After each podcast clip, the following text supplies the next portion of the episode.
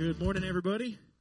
It is good to see everyone this morning. Welcome to Lindsay Lane East. Welcome to our friends who are joining us via live stream. Let's all uh, stand to our feet uh, as we prepare our hearts for worship. Um, just know that there's some heavy hearts that came into this place this morning. Um, one of which came in well before anybody else came in this morning. So let's just pray for our church family this morning as we worship together and sing His praises. Here we go.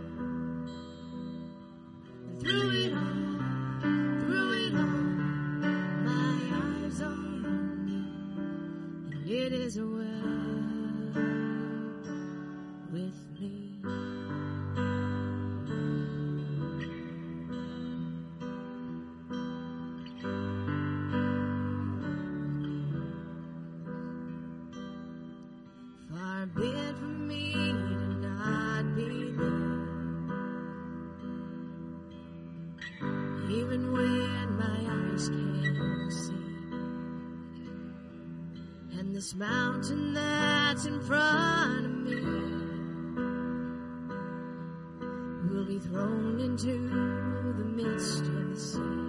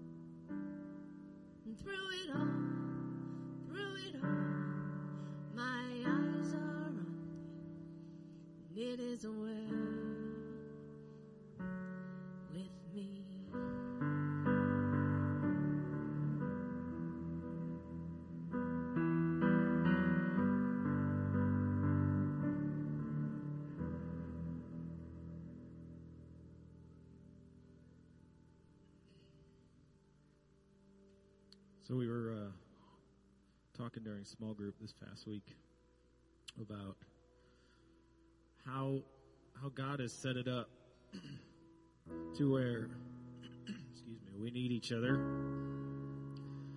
And that we uh, we all share the same the same banner right? We all serve under Jesus Christ the same Holy Spirit. And how only God could do that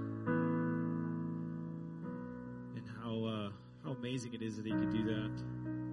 That we can see brothers and sisters around the world who are struggling in ways that we can't even understand. Um, you know, thinking about what's going on in Afghanistan right now, and you know the the service members who lost their lives, paying the ultimate sacrifice, laying down their lives for people they probably don't even really know. In this church body, so I know that they're struggling in a different way this week. But uh, just be in prayer for our brothers and sisters around the world that even though things might not be going our way or their way, uh, it can still be well with their soul. And uh, that song and, and this next one we're about to sing just to lift it up through the ages of believers globally is, is so powerful. And so let's continue in worship as we as we sing this this ancient hymn. Uh, sing it together with the, the rest of the saints.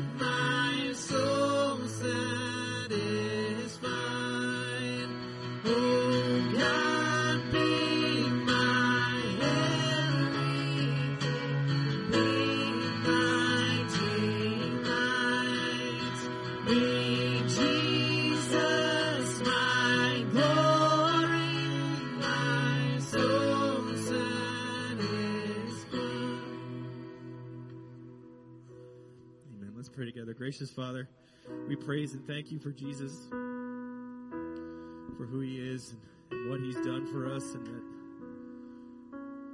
only through him can we be saved. The promise of eternal life. God, as we look forward to to eternity, let us never lose sight of the the task we have at hand here in this place. Whether it be locally or nationally or globally, God, that we have a, a call to share this good news with others.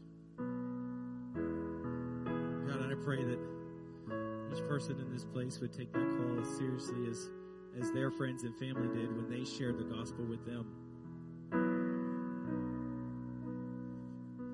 That someone would care so much for us that they would share the promise of eternal life through Jesus Christ. And how grateful I am for that. I pray that every person in this place shares that gratitude and brought that gratitude with you with them this morning and brought to you in worship. Heavenly Father, as we open your word and study together today, this last part of a four part series on, on discipleship, Pray that each and every one of us in this place would leave changed. We wouldn't be the same. We would take your call very seriously and we would we would carry it with us everywhere we go, outside of these four walls, into a lost and dying world. Father, we praise you and thank you for the many blessings you give us. And we just pray this morning over friends and family and complete strangers who have lost loved ones this last week.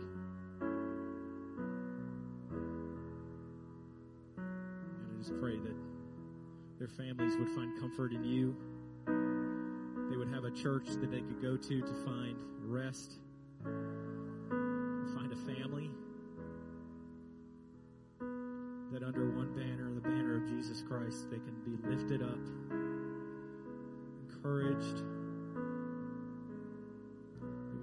grieve with them, we can mourn with them, but we can celebrate Jesus. Father, be with us as we open your word this morning. We need your presence in this place. We need to hear from you today, Lord God. We love you and praise you in Jesus' holy name. Amen. Amen. Amen. There are a few songs that I love to sing in church more than "Be Thou My Vision." And the reason why you may think well, that's a that's an old song, Heath. You're a young guy. We like an old song. Uh, "Be Thou My Vision." Uh, it goes dates back in German, I think, to the sixth, the sixth or eighth century. And I think Patrick Patrick maybe shared some of this, but so whenever we sing, whenever when we just sang "Be Thou My Vision," you were joining with the 75 people that were here for our first service. But you're also gathering with believers around the world today who are gathering to worship. We're lifting up the same name of Jesus. But when we sing that song, the cool thing about it is for 1,500 years, believers have gathered and worshiped God by singing those words. Like, there's something about that that just carries such weight with me. And uh, you may love old hymns, but that's an old hymn. I ain't talking about old hymn. I'm talking about old, old hymns. About 1,500 years old. And so anyway, uh, but good morning, church. It's so good to see you. If you're a guest here with us, man, we're so pumped that you're here. We pray that you feel welcome in this place. And we actually have a gift that we'd love to give you today. Uh, we have it at our Next Steps area, which is in our lobby. Um, if you would, in the back of the seat in front of you is what we call our Connect card. Take that, fill it out with as much information as you feel comfortable with. You can drop that by Next Steps on your way out, and they'll give you a bag uh, that has some information about our church and uh, T-shirts for you and your whole family um, that fit you. So that's good, right? Um, they're not just throwing random sizes. They're giving you a shirt, and so Lindsay Lane East shirt, nice, high quality shirts. Um, so we want we want to give that to you today, just as a thank you for being here and you can wear it to lunch and tell people about what God showed you today at church. And so we've been on a journey the last few weeks, um, talking about what does it mean to be a disciple. And so today we're kind of wrapping up that study, though really through September and October we're going to be continuing this conversation. It's just going to look differently. Uh, it's going to look different, I mean, but for, for this week, we're wrapping up this particular study in which we've, we've asked the question what is it like to follow Jesus? What does it mean to be his disciple? And we've looked at very definitive statements that Jesus makes. The first week, if you remember from the Gospel of Luke, we saw that to follow Jesus means to become like him. Like you can't be a disciple of Jesus and not be on the path to look like him. Um, and so that was where we began. And then week two, we jumped in the Gospel of John, and that's where we've really stayed since then. Um, and so week two, we saw that to follow Jesus is to obey and to keep His word, to dwell in His word, to meditate on His word. And we're going to continue talking about that today. Week three, to follow Jesus, he said, is to love one another. If you're my disciples, you love one another. And today, to follow Jesus is to, don't say it, cliffhanger, right? Let it, let it marinate for a second. We're going to get there, okay? Matthew, not Matthew, John chapter 15. Turn there in your Bibles, John chapter 15. If you don't have a Bible with you, uh, you can use your phone. We're okay with that. Um, just don't be answered. Don't get caught up in your emails, right? Don't get caught up in text messages, all that. It's an easy distraction. But if you want to use your phone, you're welcome to do that. We'll also have the verses on the screen. I'm going to read a little bit more verses than I typically do, even more than I planned to do, um, mainly because there's such good stuff in chapter 15, and I'm going to say a lot of things that may spur some questions that you have. I may not address those questions because I don't want to keep you here all day. Um, but if you have questions about anything else that Jesus says in this text, just send me an email this week, and I'll try to do my best to answer it. Um, but we'll talk more about that in a second. So let's let's pray together, or let's read the scripture, pray, and then we'll come back and talk. John 15, beginning in verse one. Jesus says this: "I am the true vine, and my Father is the gardener. Every branch in me that does not produce fruit, He removes, and He prunes every branch that produces fruit, so that it will produce more fruit. You are already clean because of the word I've spoken to you." Remain in me and I in you. Just as a branch is unable to produce fruit by itself unless it remains on the vine, neither can you unless you remain in me. I am the vine, you are the branches. The one who remains in me and I in him produces much fruit because you can do nothing without me. If anyone does not remain in me, he is thrown aside like a branch and he withers. They gather them, throw them into the fire, and they are burned. If you remain in me and my words remain in you, ask whatever you want, and it will be done for you. My Father is glorified by this, that you produce much fruit and prove to be my disciples. As the Father has loved me, I have also loved you. Remain in my love. If you keep my commands, you will remain in my love, just as I have kept my Father's commands and remain in his love. I've told you these things so that my joy may be in you and your joy may be complete. This is my command love one another as I have loved you. No one has greater love than this to lay down his life for his friends. You are my friends if you do what I command you. I do not call you servants anymore because a servant doesn't know what his master is doing. I have called you friends because I've made known to you everything I've heard from my Father. You did not choose me, but I chose you. I appointed you to go and produce fruit, and that your fruit should remain, so that whatever you ask the Father in my name, he will give you. Let me pray for us before we dive in. Father, we thank you uh, for your ne- for your never changing word, and uh, God for the truths that are there. And God, I pray uh, that today, as we begin to uh, to study this. God, I pray that you just give us wisdom. God, give us understanding through the power of the Holy Spirit, because apart from you, we can't even make sense of this. But God, with you, uh, you can change us through this text today. And so, Father, I pray that you would, as we always pray, God, that you'd teach us to know you today and that you would be with us. And it's in Jesus' name I pray. Amen. Amen. So, we see the answer to our main question the cliffhanger that I left you on in the intro. To follow Jesus is to, John 15, 8 says, bear fruit. My Father is glorified by this, that you produce much fruit and prove to be my disciples. Jesus shows us that to follow him is to bear fruit. And again, there's a ton of stuff going on here. My goal today is not to dissect all of that. And honestly, we're not going to have time for a whole, whole lot of application today. My goal today is to show you why these, these verses are important, why verse 8 in particular is important in the scope of everything that the Bible teaches us. And I want to invite you back Wednesday night to be a part of groups. Uh, right now on Wednesday nights, our groups are actually walking through the sermons on Sunday morning and discussing them deeper. And so we're going to go through a lot of the application this coming Wednesday night of what does it look like to bear fruit for me. But today we're going to kind of uh, kind of look from a bird's eye view, I guess, as we talk about this. But uh, so come back Wednesday night at six thirty. We'd love for you to be a part of that. Even if you're brand new, we'd love for you to be there. Um, and so, as almost always, I got three things for you today because I can't count any higher than that, and y'all ain't gonna remember more than that anyway. Let's be honest, right? All right. So let's do three read three things today that Jesus has given his disciples in here. I believe the first thing is Jesus gives them this. For your note taker, take notes. Uh, Jesus is giving them a reminder of previous commands. Now, if we're to take the Gospel of John chronologically, by the time John 15, by the time Jesus speaks these words, he's already spoken John 13 and John 8, right? Yes, okay? Just math. That's all we're doing at that point, right? Uh, number order, okay? And so we know that Jesus has already made some important uh, comments about what discipleship looks like. John 8 31, we talked about this week too. Jesus said to the Jews who had believed him, If you continue in my word, you really are my disciples. And then in John 13 35, which was last week, by this everyone will know that you're my disciples if you love one another. And these things Jesus Jesus works back into his message in John 15. He weaves them back in together and he not only brings them up, he actually ramps them up to something more intense that we're about to talk about, and then he ties them together and he points them to bearing fruit. There's a lot going on in John 15, and I want you to see this. Jesus was a good teacher. And he made it a, he, he was teaching a consistent message here. And so here's John 15, verse 7. This should sound familiar if you were here two weeks ago. Jesus says, If you remain in me, remember that word remain is the same word for abide and continue that we saw in John 8. Continue, abide, remain, dwell. If you remain in me and my words remain in you, right?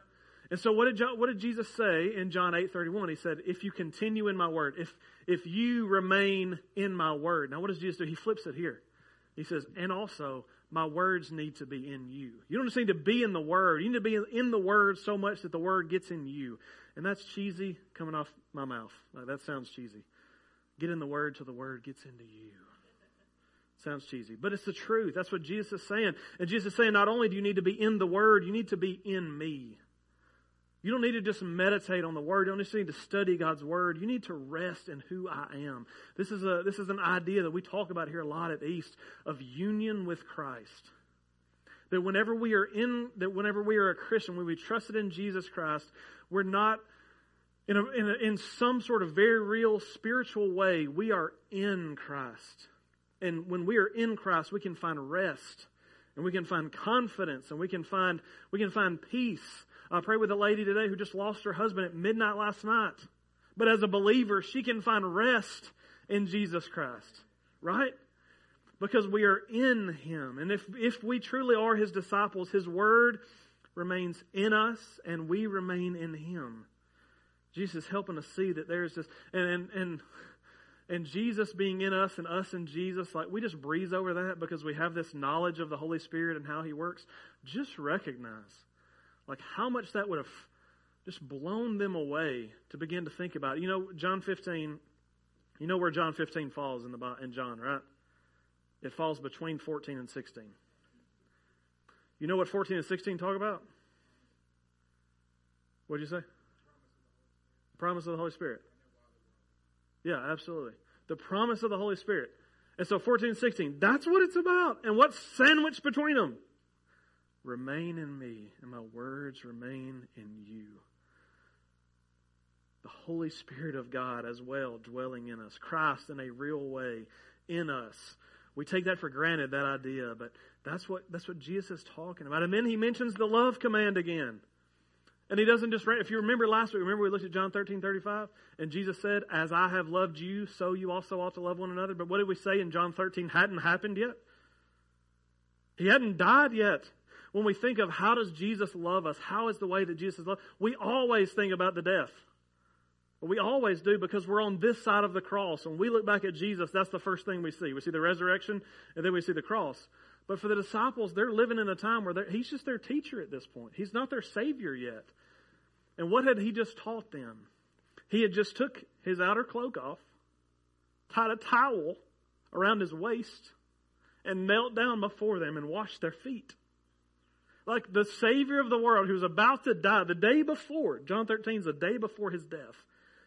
The Savior of the world, the greatest teacher to ever live, knelt down and washed his disciples' feet. And after it, he said, By this, all men will know that you are my disciples if you have love for one another. Now, what was he referencing? The washing of the feet. But then, just moments later, he's, he's continuing to teach. And In John 15, he says in verse 12, This is my command love one another as I have loved you. And they're thinking, okay, yeah, the, the foot washing thing, we get it, Jesus. Sacrificial love, sacrificial uh, service to other people. That's how we love. And then Jesus says this in verse 13 No one has greater love than this to lay down his life for his friends. Again, he hasn't died yet. But we're hours before. We're less than 24 hours from the death of Jesus at this point. And they probably got to be thinking, man, that's, that's intense, Jesus. Who do we know that's loved like that? Right? At this point, his disciples don't know anyone who has loved this way. But within 24 hours, they're going to have a perfect example of what this looks like. And Jesus gives them that. Clearly, John, this statement rang true to John because he wrote it down. He wrote it down in his gospel account. The intensity of this statement. So Jesus seems he takes he takes this uh, this this idea of the word of Christ, dwelling in the word of Christ, and he takes this love and notice that he connects them together. And, and this is in my notes, so I got to I got to flip back and and this is something that God just showed me this morning uh, as I was looking back over. Um, he says in verse uh, I don't even know where it is. Uh, let's see, one, two, three, four, five, six, seven, eight. ten. Verse 10, he says, If you keep my commands, remember, that's what continuing in his word. We talked about that, can, that idea continue can be obedience to the word.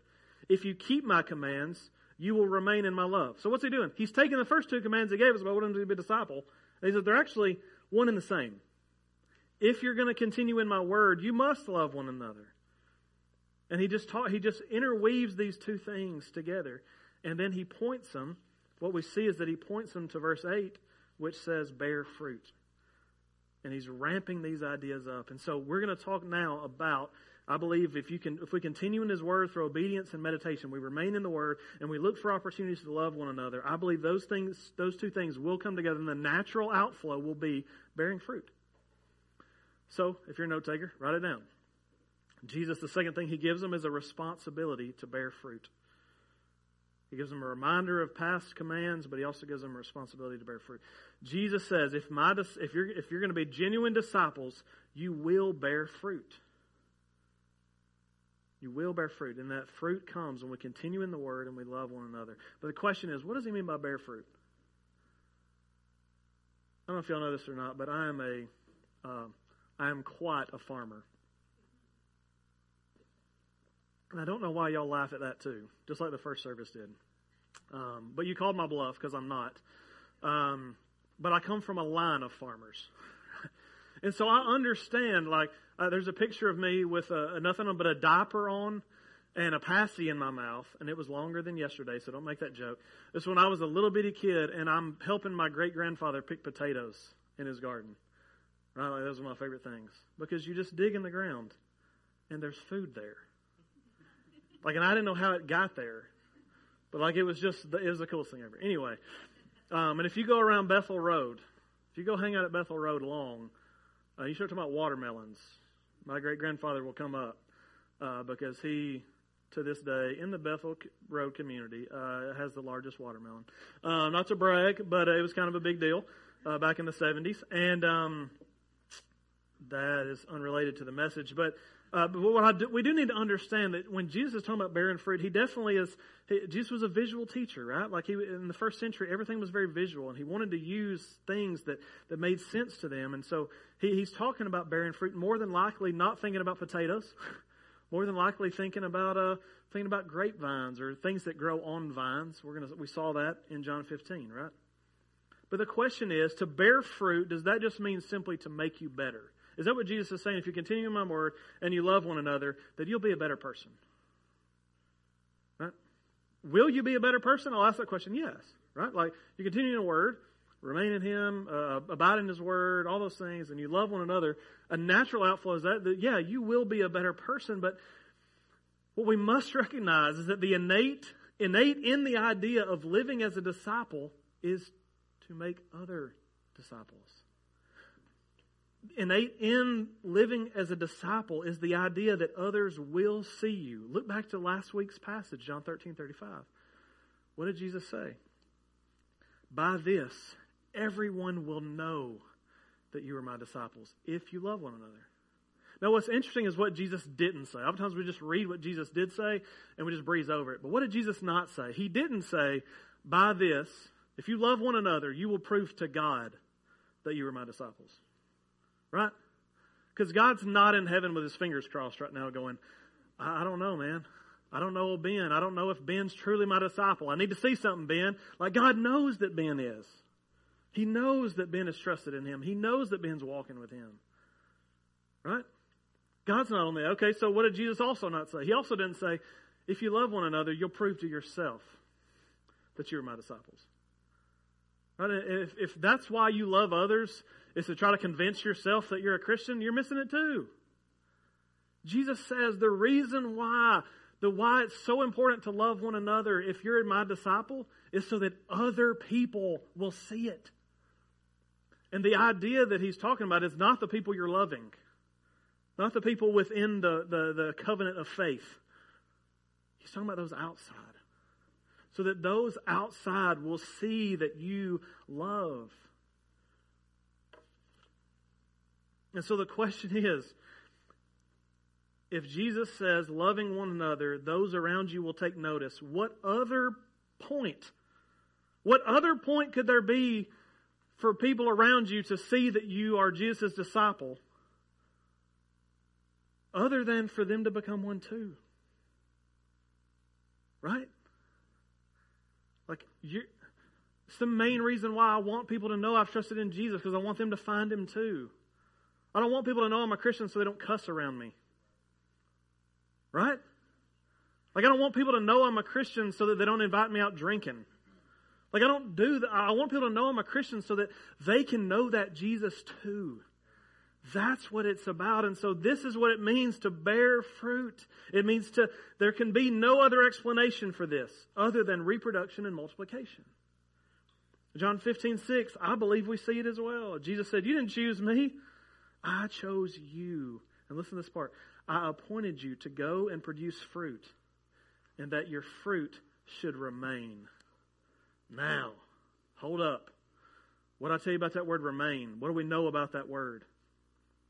It's six letters, but dude, it's full, isn't it? It is loaded with context of what we've just read in John 13 all the way to John 15. This teaching of Jesus, when we see the word remain now, what we recognize is that this is a, this is a loaded word. Jesus has already said that we are to abide in His Word, and then we are to abide in Him, and His words are to abide in us. And now He says you are to bear fruit, and that fruit should remain. Listen, church, part of being a disciple is not just getting in the Word and, and loving Jesus. It's helping other people get there too.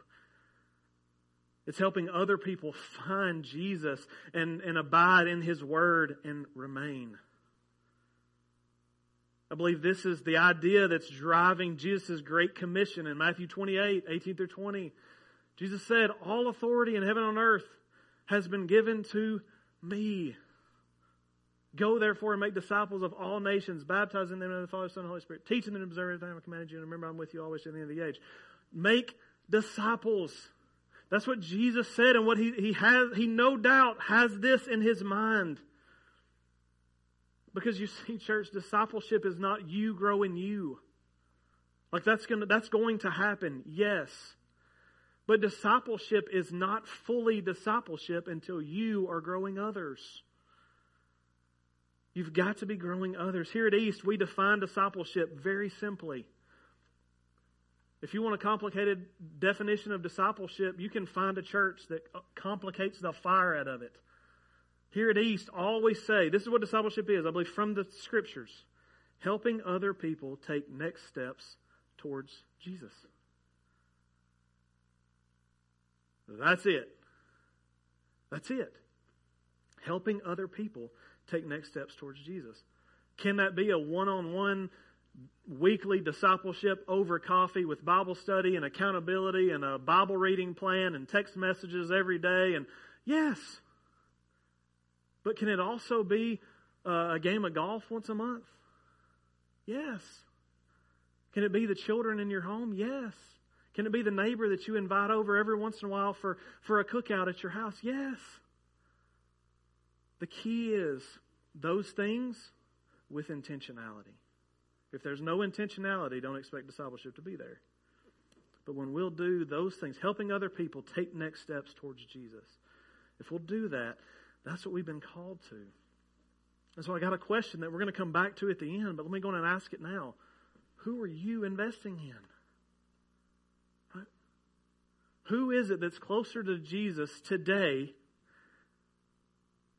than they were a month ago or a year ago because of your investment? Church, we cannot continue to make excuses in this area. I know we're not all called to be preachers or small group leaders, but we are all called to invest in the lives of others with the intentionality of helping them look like Jesus.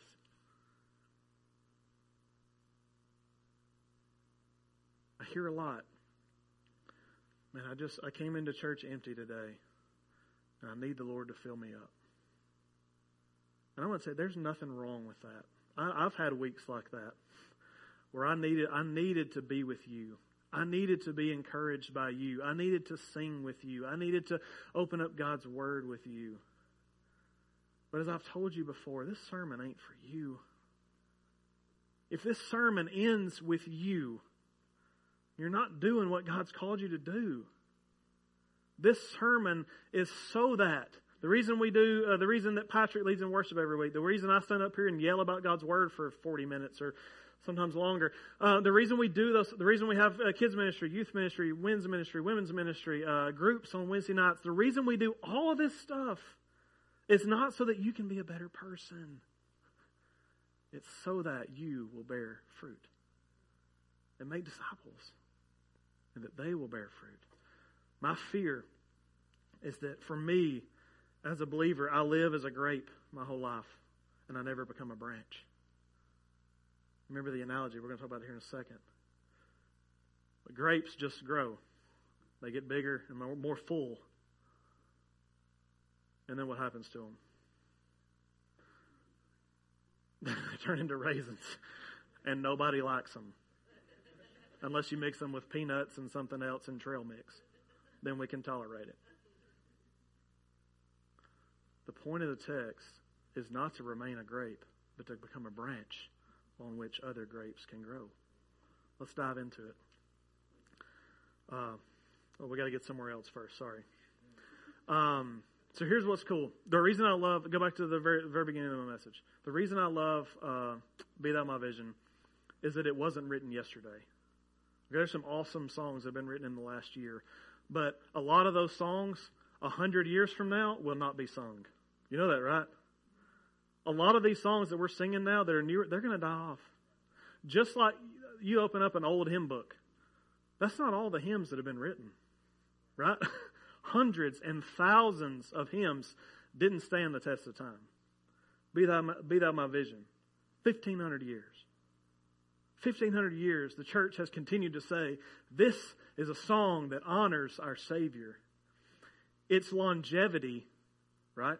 its longevity is what brings important to its message, importance to its message. Now, let's look at this teaching from Jesus. Jesus said, "Be fruitful. Be make make fruit." Right. So, Jesus said this 2,000 years ago. Okay, so let's take the idea that this this teaching is 2,000 years old. That's a pretty long time. But what if this teaching went back thousands of years before that? Would that make it more heavy in your mind? What if this teaching of Jesus to, to bear fruit actually goes back to the very beginning? Would that stand, would that mean maybe we should take note of it a little bit more? I think so. What you got to remember as we talk, uh, let's look at this. Point number three, you note takers.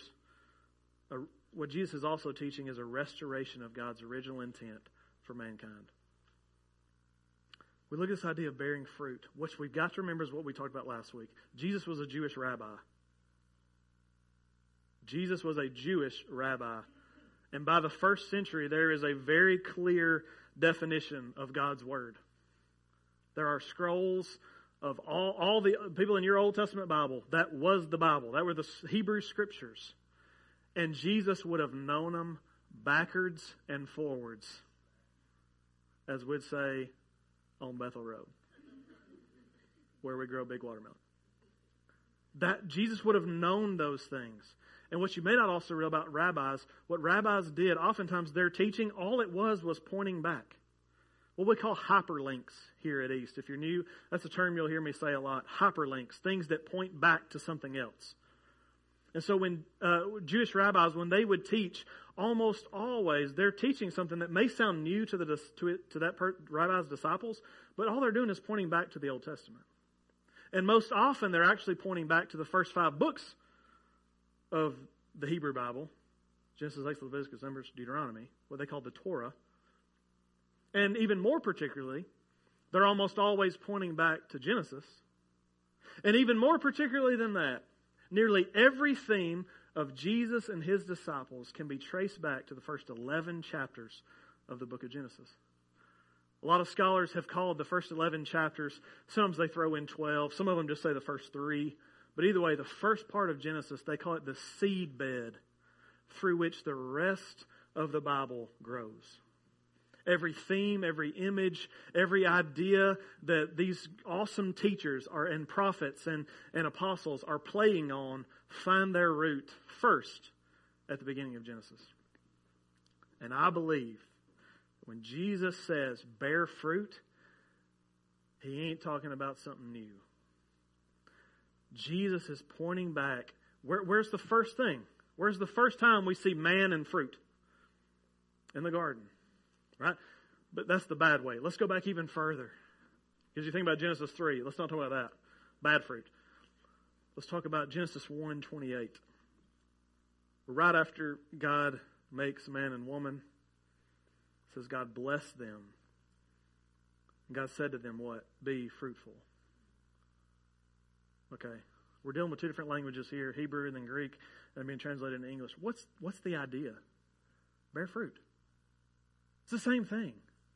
Bear fruit, multiply, fill the earth. Now, there's two of them. So, what's without being super crass, kids in the room, what are we talking about? Making babies at this point, right? Okay, there's only man and woman. So we got to make babies first, okay? We see that continue with Noah. Noah gets off the ark, it's him and his sons and their wives. God says, Genesis 9 1. Be fruitful, multiply, fill the earth. What are we talking about? Right now we're talking about making babies. Let's keep looking though. Genesis 35 11. God said, I am God Almighty. Be fruitful and multiply. A nation, indeed, an assembly of nations will come from you, and kings will descend from you. Now hold up.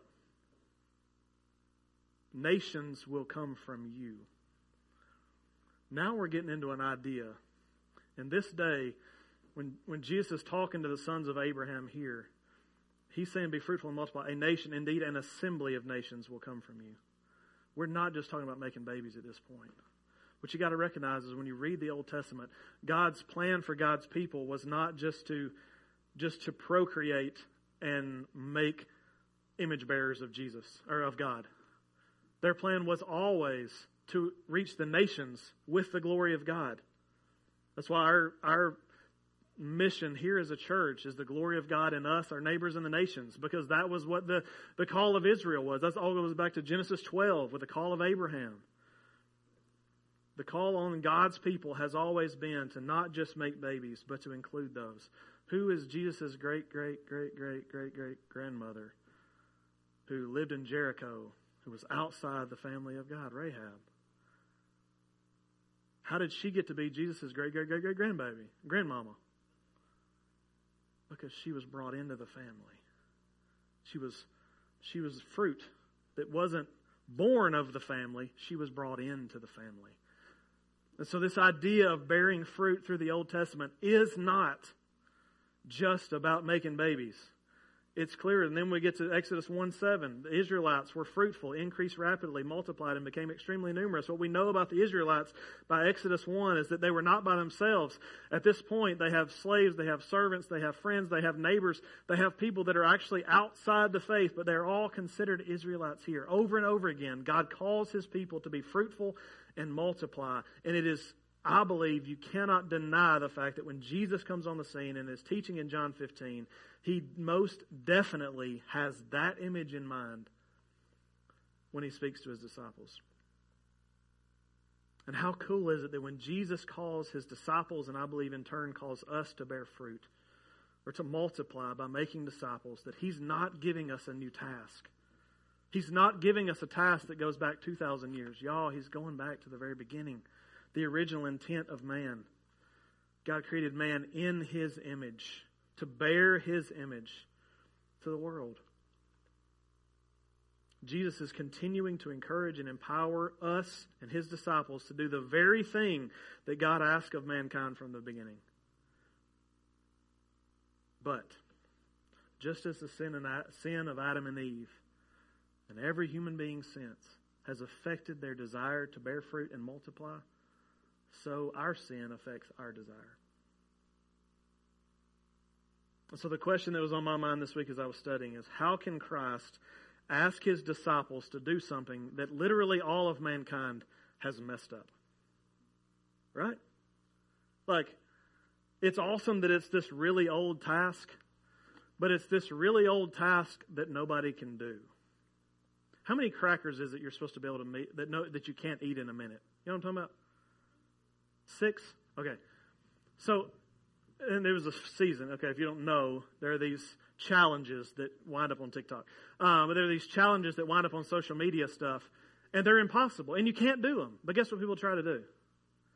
They try to do it. And guess what they can't do? They can't it. They can't do it. Right? Well, imagine if for thousands and thousands of years from the very creation of the world, mankind had been trying to eat six crackers in a minute. And nobody had ever done it. Would you try it? Some of you would. Because you're hard headed. I would go, nah, dude. Nah. There's dudes a lot bigger mouth and a lot more hydrated than me with their mouths. I had a parotid gland removed, so my mouth stays drier than most of us, okay? So I, I, I, I, can't do this. There's no way I would try. But, it's because of this long history of failure that I don't try it. So why would Christ, how can we get excited about making disciples and bearing fruit when we know that humanity throughout history has butchered it should make us feel discouraged and a little bit overwhelmed. And that's exactly where we need to be because the focus of John 15 is not on the branch. It's not on the fruit, it's not on the branch that grows the fruit. The focus goes back further. Where does John 15 begin? It says that the Father, my Father, is the gardener. God, our Father, is the gardener who is pruning. And it says that when fruit occurs, He actually prunes that branch so that more fruit can, can, can, can grow. And then Jesus says, And I am the what? Vine. Thank you. I am the vine. You are the branches. Jesus is the vine on which the branches, who's us, grow. And here's what I know I don't know a lot about farming, but I know the branch doesn't do anything to grow grapes. Or like it doesn't squeeze them out. It doesn't try really hard and like get really like it doesn't that's not how it works. The branch simply gets the nutrients from the vine and the grapes appear. At the end of the day, the branch doesn't get the, the glory. the vine does. The branch doesn't get patted on the back. The vine does. Therefore, what we need to recognize is that the fruit that God wants us to bear, He will do. He's going to do it. It's all Him. Jesus is the source of all fruit. We are His fruit, and then we produce more fruit. My, grand, my grandmother had a grapevine in her backyard.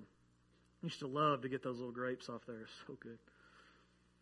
But here's what I know about those. I could have broke a branch off of that vine, stuck it in the ground, and it would die. Even if there was good, a good cluster of grapes on there, give it a week, it's going to die. If I keep it connected to the vine, it's going to continue to produce. The same is true for us. It's why Jesus can say in 15:5, "You can do nothing without me." Fruit can only occur with the help of Christ working in us. And this is an old idea too. Genesis 17:6. God said to Abraham, "I will make you extremely fruitful." John or Genesis 26:24. I am the God of your father Abraham. I am with you. I will bless you and multiply your offspring. Genesis 48. I will make you fruitful and numerous. Leviticus 26. I will turn to you, make you fruitful and multiply. Deuteronomy 7:13. Uh, God will love you, bless you and multiply you. Do you see this? God has called you to reproduce. He's called you to bear fruit, but the but the, the catch is he's going to do it through you. We simply choose to be obedient. We simply choose to do the to do the thing, right? Remain in his word, love one another. What's going to happen? a grape. Fruit's going to happen. Fruit will occur when you and I choose because this is the way God has set it up. But what that also means is that if you've ever been blessed by a sermon that I've preached from this goofy looking table, I don't get credit for that. Christ does. If your children are following Jesus because of your investment, you don't get credit for that. Great job but Christ did it. If a neighbor you have follows Jesus because of your investment, or someone is closer to Jesus, one step closer because of your investment, awesome. Way to be faithful. Christ gets all the credit. That's why it said, My Father is glorified in this. Church, today I've got to ask the question Who are you investing in? Who are you investing in? you will bear fruit and prove to be my disciples. The watching world stands waiting for us to make sense of the crazy world we live in. You and I have the answer. And my prayer is that if you have to think back, if you have to spend more than just a few seconds thinking about who you're investing in, then I would argue you're not doing it intentionally.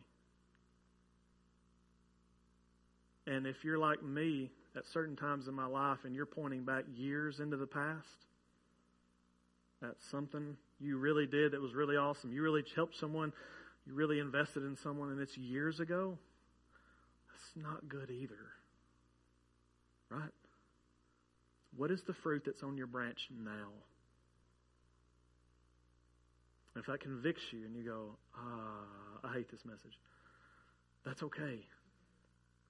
There's a thing called conviction, and the response to it is repentance and faithfulness to God. Today, God wants to help you grow fruit. He wants to do that in you, and He will do it if you choose to be obedient. We would love to help you figure out what it looks like to bear fruit and how you can invest in others' lives. It's literally why I'm here to equip you to do this. So today, we're going to sing this last song. And however you need to respond, we always open this altar here for you to come and pray, to bring your needs or the needs of others to this altar and pray. Uh, we'll have counselors available by the back door. If you just need to wrestle with something, there's some decision counselors back there that um, would love to help you just process through some things. I'll be up front uh, for at least half the song or the first part of the song just to help you. But here's what I know: um, if you're not yet, you got before you can become a branch, you got to become a grape. You got to be fruit before you can bear fruit. And today, if you've never trusted in Jesus, the Bible gives us a clear plan for that to repent of our sins and trust in Jesus Christ. We would love to talk with you about that as well. I'll be up front to answer those questions for you, and we'll have decision counselors by the back door as well. I'm gonna I'm gonna begin to pray, and after I pray and say Amen, let's all stand together, and you can respond however God leads you to do. Okay, Father, we thank you, God, um, that your word is true, and God that you have given us, uh, you've given us. Uh, uh, a word that, um, God, you want to change us. You want to use us to impact this world. And God, uh, if, if, if, your glory is going to go to the nations, uh, it's going to happen through your people. And God, this, this call to bear fruit goes all the way back to the, to the very beginning. God, I pray that God, if every church around here just drops the ball on this, that Lindsay Lane East doesn't, God, may we not uh, lose sight of what it looks like to invest in other people. God, I pray that for however long you give us here on this earth and in this local body, God, that the kingdom of kingdom of God is bigger and more faithful because of this family that you've put together. God, I pray for the, be with us during this time. God, help us to uh, to be obedient to to take the steps that we need to, the next steps, um, to look like you, look more like Jesus today. And, and we pray all these things, and we ask you to be with us in Jesus' name. Amen. You stand and respond however God leads, church.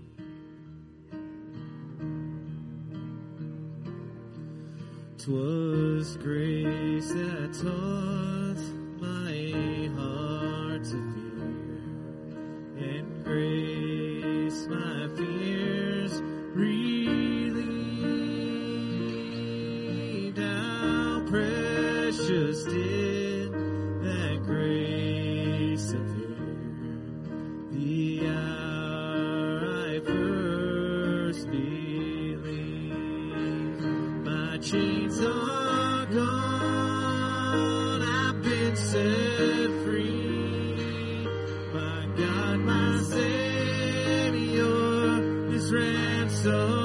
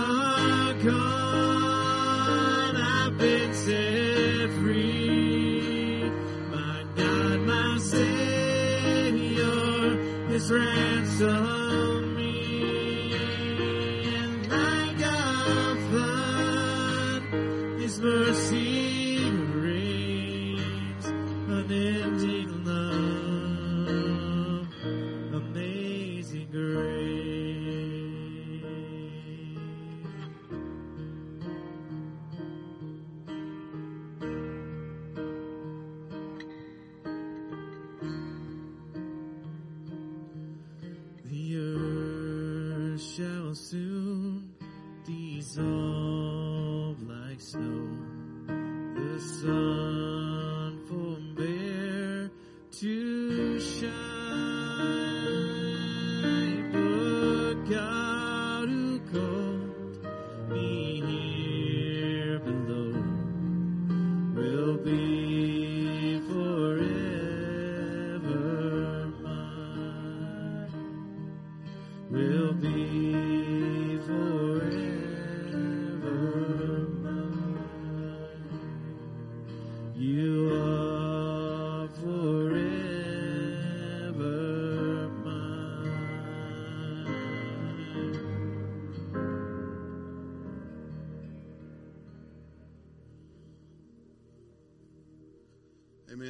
can stay standing. I'm going to be quick. This Wednesday, this Wednesday, come to groups. You qualified. You've heard the sermon. We're going to recap that thing in every class we have. Uh, so come and listen and talk. Put your input in. We'll all be better for it. Um, next Sunday is Team Gear Sunday. Steve is in here, so it's uh, it's uh, is Steve in here? Oh, there he is. So he's a Miami fan. So he's either going to wear it proud or not. So everybody else can wear your stuff uh, next Sunday. Uh, we're going to give away prize to the best dress. If they win, it's going to be Steve. If it's not, it'll be somebody else. It's fine. Uh, but next Sunday, wear your team gear. That's uh, next Sunday, and then don't forget October the third is our Give to Go Sunday. Uh, it'll support our missions all year round. So be prayer, be praying about that, and also be preparing your wallet for it. Uh, it's October the third. It's coming. It'll be here quicker than we know. Uh, and then last but not least, still tithing here. We have a bucket by the back door, still online options, text to give options, and there's still a mailbox uh, that we can take mail in. So you're welcome to mail it in. Have a great week. Stay dry because the rain's coming. Let's pray. Father God, thank you again for today, God. Thank you for the word uh, that we've heard, God. Thank you for the worship. Uh, be with us as a church, God, as we reach out to people, God, from sick to surgery. We just we just pray we can minister. Uh, God, we pray for the weather, the people that are going to be impacted, God, and I pray for Wednesday night, uh, our groups, God, that we make a difference. So be with us as we leave, God. I pray we don't leave the same. In your name I pray. Amen.